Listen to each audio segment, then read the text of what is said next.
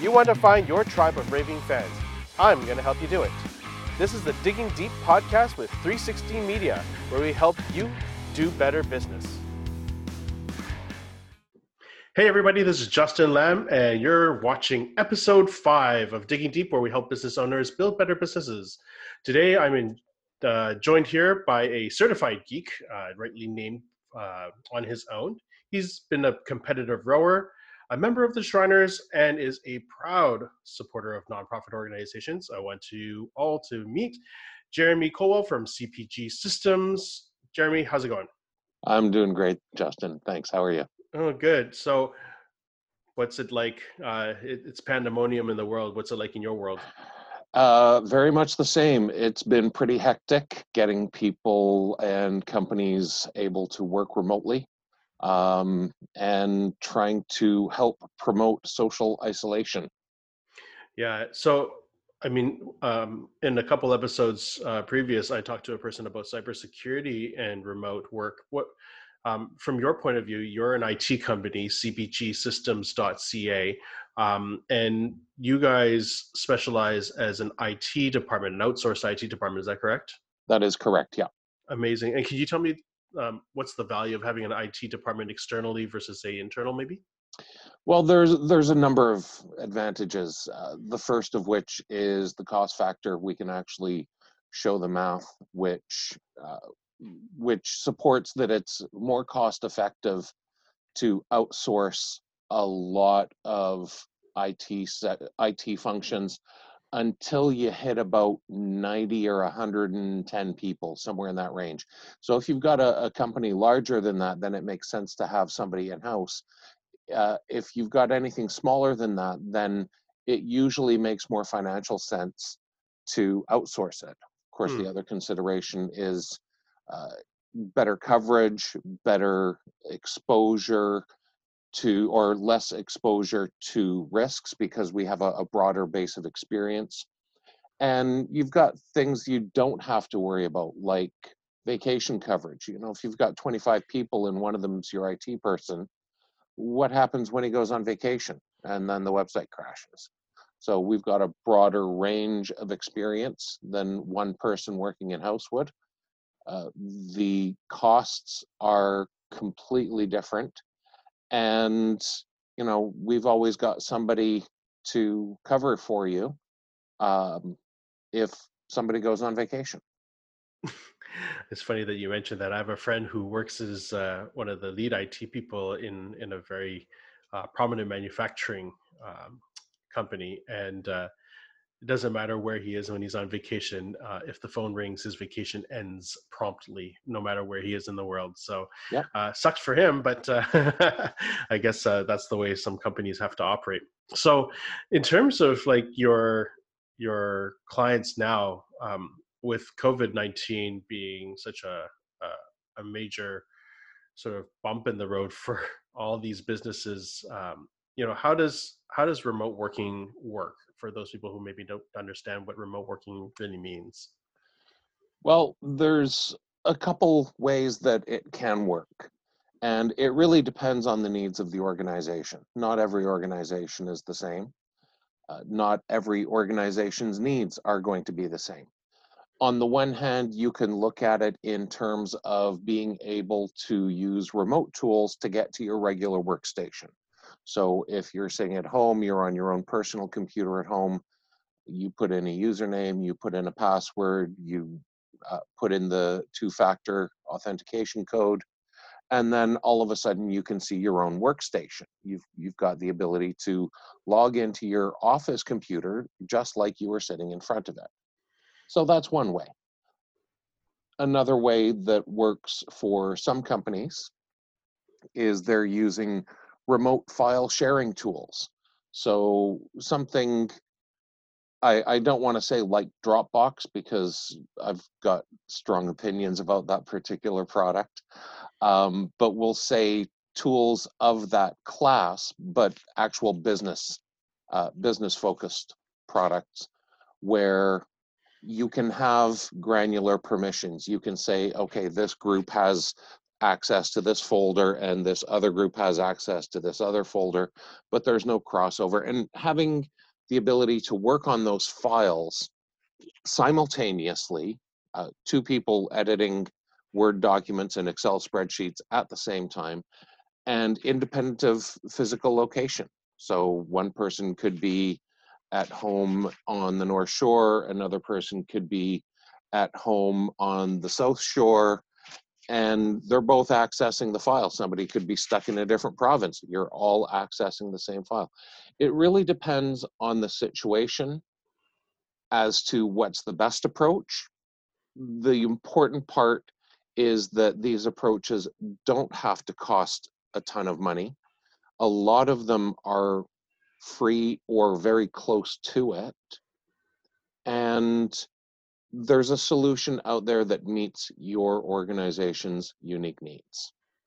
Hmm, that's interesting.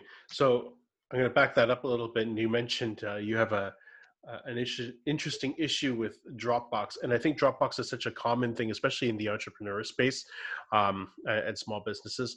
Uh, maybe you can, you know, without going into the deep and dirty, uh, unless somebody sets in the comments below um, that they want to know a little bit more, and in which case they'll can connect with you. But maybe a general overview of why Dropbox might not be the best solution, um, or uh, a very kind of interesting um, uh, thing in your world, and, and why it, it, you might uh, advise against it.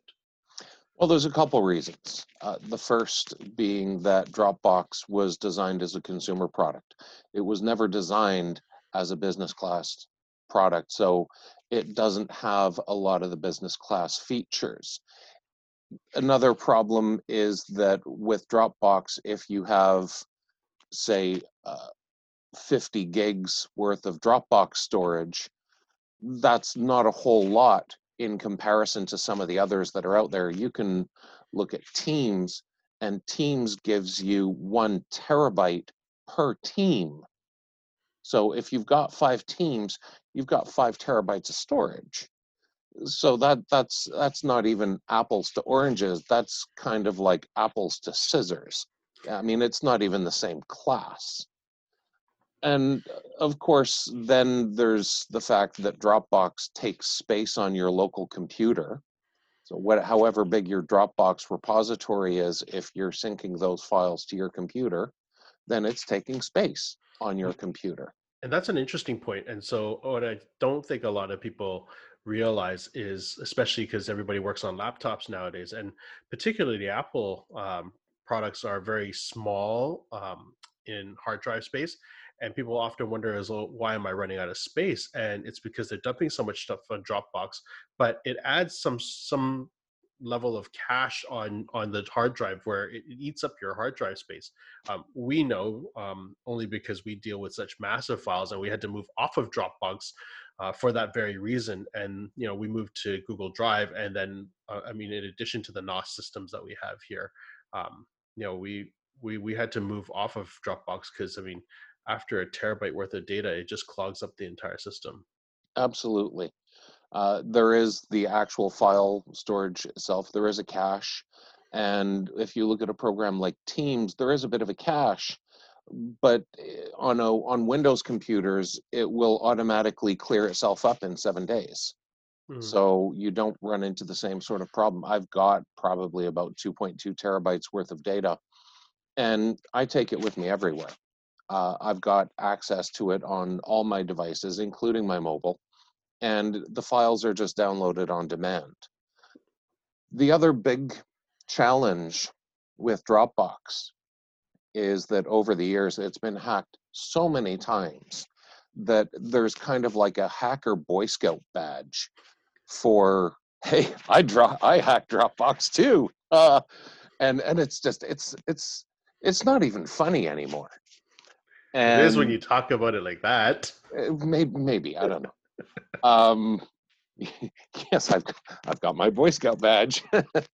um, the the the reality is is it's such a big target, and like it or not, the common prevalence for people is that they've got one email address and one password that they use in twenty different locations. Mm-hmm. So when the bad guys are going after Dropbox, they don't care about your data. They don't want to know what's in your files. What they're going after is your username and password, because they know that chances are you're using that same username and password someplace else. So if they hack Dropbox, they get into the Dropbox user database. They've got access to a whole bunch of different things that you're doing on the internet. Hmm. Yeah, that's an interesting conundrum. I think from a consumer standpoint, and most entrepreneurs, when they're bootstrapping, they basically go after consumer products. Um, you know, and and I think part of it is an assumption that uh, commercial grade products have a have a higher price tag associated with it. Now, part of that cost has to to be involved with, um, you know, the protection level that they offer versus a consumer product. Can you maybe talk about a little bit uh, about that kind of difference, you know, by, by going for something as consumer oriented as Dropbox and maybe another platform that is maybe more commercially oriented? You know, uh, Teams, the one that I mentioned earlier, is a great example of that. And right now with the COVID nineteen outbreak that's happening and the social distancing, Microsoft has actually made that product free. Uh, so Teams is now free for the foreseeable future. And one of the big differentiators is two-factor authentication, plain and simple. If you're looking at other applications that do have a little bit more of uh, uh, a commercial focus, is, you know, even if you're looking at the G Suite, it's possible to turn on two-factor authentication. It is. We do that here at the studio. It's annoying some days, but we do it because of the security reasons. And that's why a lot of people choose not to, especially mm-hmm. if they're if they're in the startup bootstrap stage, is because they're so busy trying to get things done that security comes as an afterthought. If you look at a product like LastPass, the, the free password manager, LastPass lets you have two-factor authentication. So mm-hmm. when you're signing into LastPass, you have to have your mobile phone.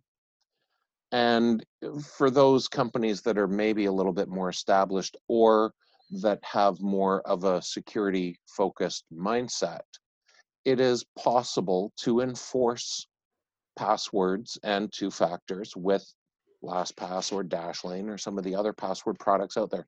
So it's possible, and, and then you've also got the central management, which makes life nice and easy. So there, yes. there are a lot of options that are out there so that you don't have to compromise. You can still be safe, and realistically, it's not going to cost you a bomb. It's not going to cost you a fortune to get into these things. It's just, it's simply a state of mind. Yeah, I could totally undergra- uh, understand. I mean, when when I was first introduced to LastPass, I, I was I enjoyed it, but I didn't realize how uh, critical it would be as we expanded our teams uh, to remote places where I had to give them access. And using LastPass um, allows me to change passwords when I need to. Um, but then not be able to, not not having to affect the the ability for the people overseas or, you know, in different locations to be able to access that, and not having to give up my passwords anywhere, because I just don't know if everybody else is uh, is well protected or is, uh, uh, I guess, protective of the data that they have uh, here. Absolutely. So then uh, another question that I have is, um, when working remote, We, we talked about um, being able to log into a remote desktop, and then, of course, being able to then file share.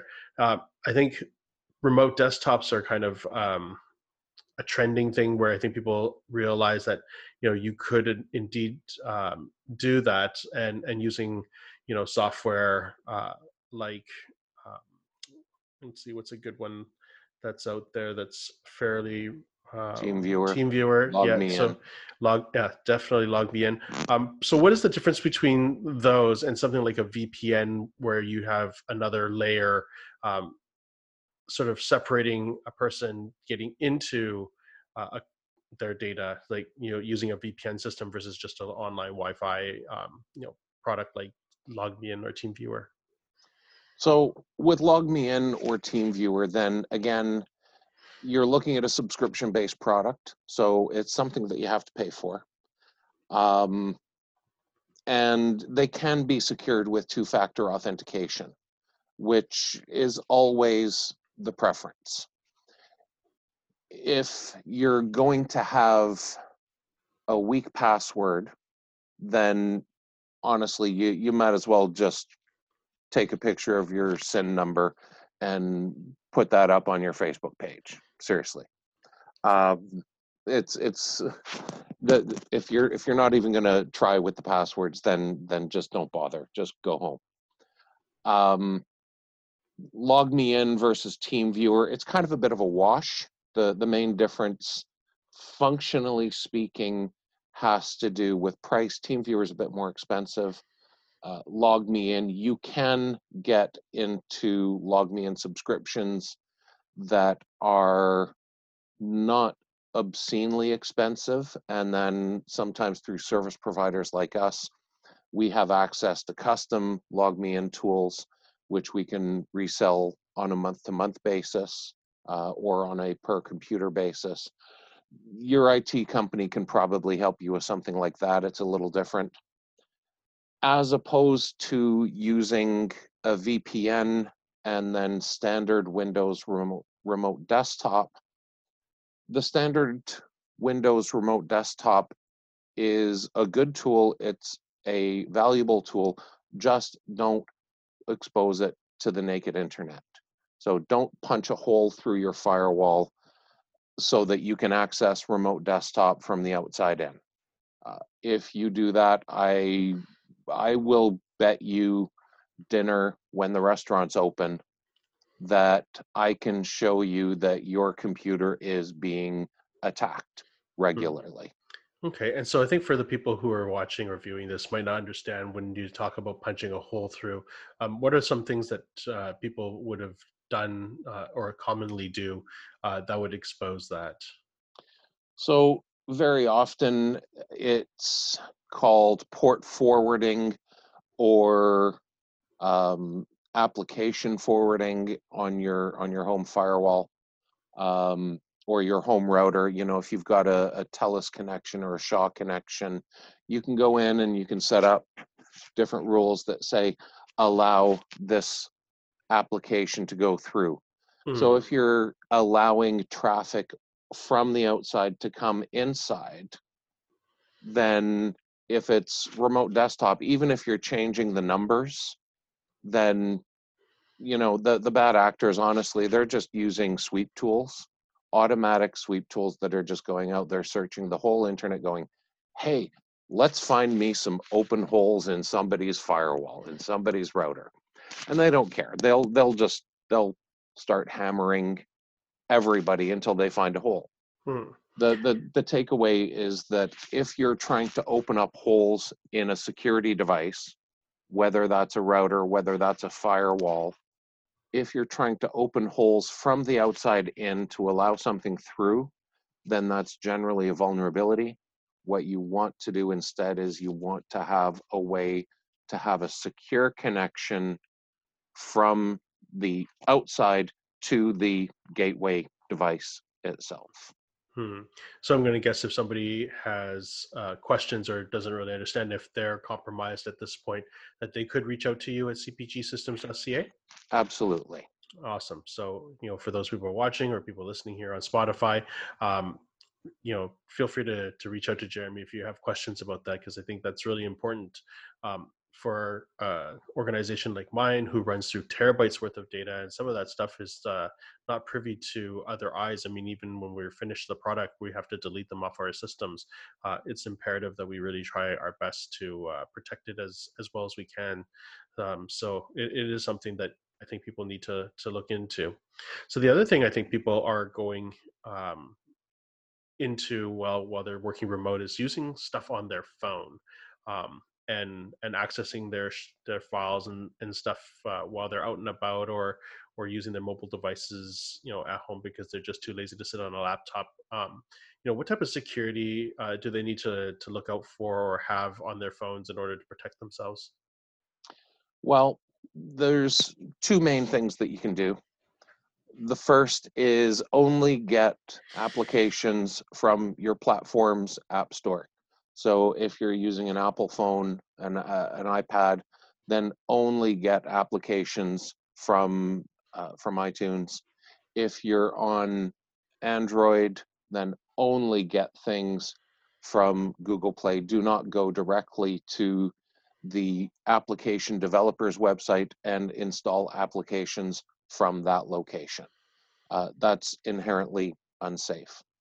The other thing that we would recommend is you can actually get antivirus for your mobile device. It does matter, it does make a difference, and it can really save your bacon. Most of them are free. So that's uh, really interesting because, um, you know, I don't think many people, and myself included, really, um, don't really know about what antivirus software looks like on um, on a phone. So, you know, do you have a couple of names maybe from either platform that you can kind of toss out there for people to kind of look into? Yeah, there's there's a few. So you can look at, uh, I believe Bitdefender still has a free mobile application. Uh, I believe WebRoot does as well, WebRoot, mm-hmm. um, which is known for being very fast and very light. Uh, if you want to get into some of the some of the more robust programs, there can sometimes be costs associated with it. But also for larger organizations, the flip side to that is that you're also wrapping in mobile device management. So as an employer, if you're handing out a bunch of cell phones to your employees, there are quick and relatively easy ways to go out and control the applications that are installed, control the behavior of the phone, and do things like enforce security policies for your staff. So it's it's there, you can look at it from both sides. Uh, the best antivirus on the phone is the one that you never see, that you never notice, and that you forget it, you kind of forget is there. Hmm. So that's interesting that you said that, because I think traditionally for me, especially, um, you know, growing up through the the uh, the age of Norton and McAfee, um, I always found that. Uh, that type of software really bloats or slows down the system.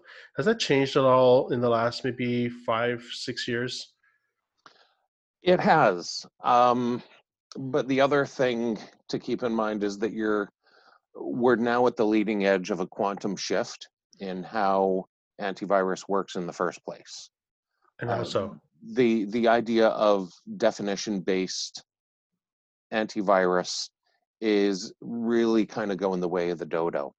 Yeah. It's definition-based antivirus at this point borders on slightly less than useless, simply because by the time the definition comes in, the there's so many zero-day exploits out there, and even if you're updating your computer three, four, five times a day, the definitions report on what they see happening. So that means if if a bad actor downloads some ransomware onto your machine somehow or another, you know, you visit a bad website or you open a, a Word document and go, whoops, um, the antivirus reacts based on what it sees happening. So you've already clicked something, you've already given it permission to run, and the antivirus is react it's reacting at that point to what has already happened on your machine. Mm-hmm. And then it goes, oh yes, I recognize this behavior, and then it shuts it down. Mm-hmm. In the meantime, the payload is already executed. Mm-hmm. Okay. So the definition type Uh, antivirus is is really, it's on its way out. It it really is, and and you're starting to look at uh, a lot of programs that have the letters E D R behind them, which is enhanced detection and response. Hmm.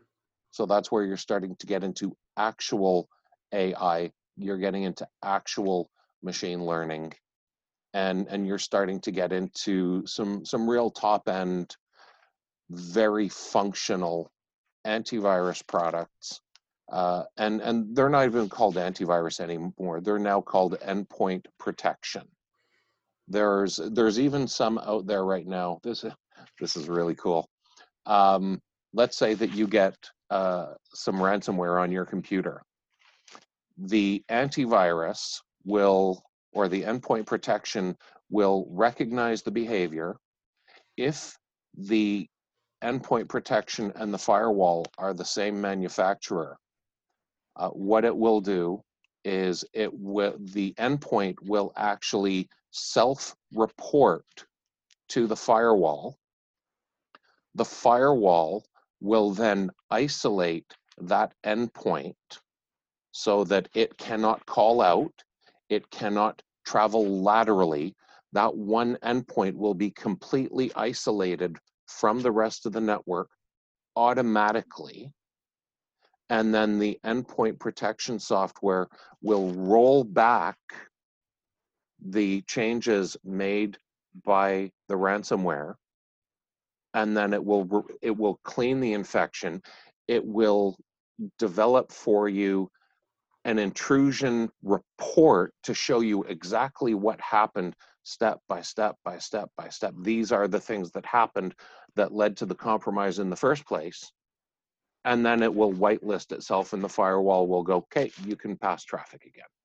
Oh, that's amazing. It's sort of like vaccines. Yeah. Too bad yeah. they don't have it for COVID nineteen.